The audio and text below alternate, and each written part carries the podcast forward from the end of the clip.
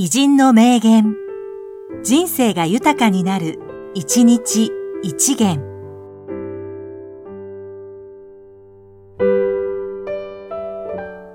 4月12日、ペギー葉山、女性歌手。すべてがつながっているんですよ。私の人生って歌の扉があって、それを開けるとまた次の歌の扉があって、という、そういう運命的な歌の神様に導かれたような気がするの。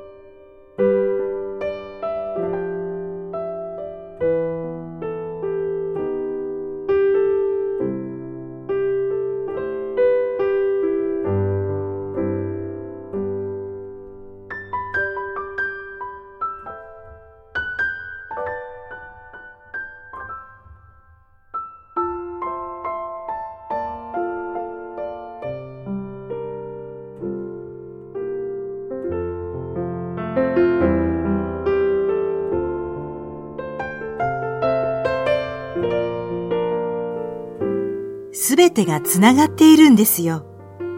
私の人生って歌の扉があって、それを開けるとまた次の歌の扉があって、という、そういう運命的な歌の神様に導かれたような気がするの。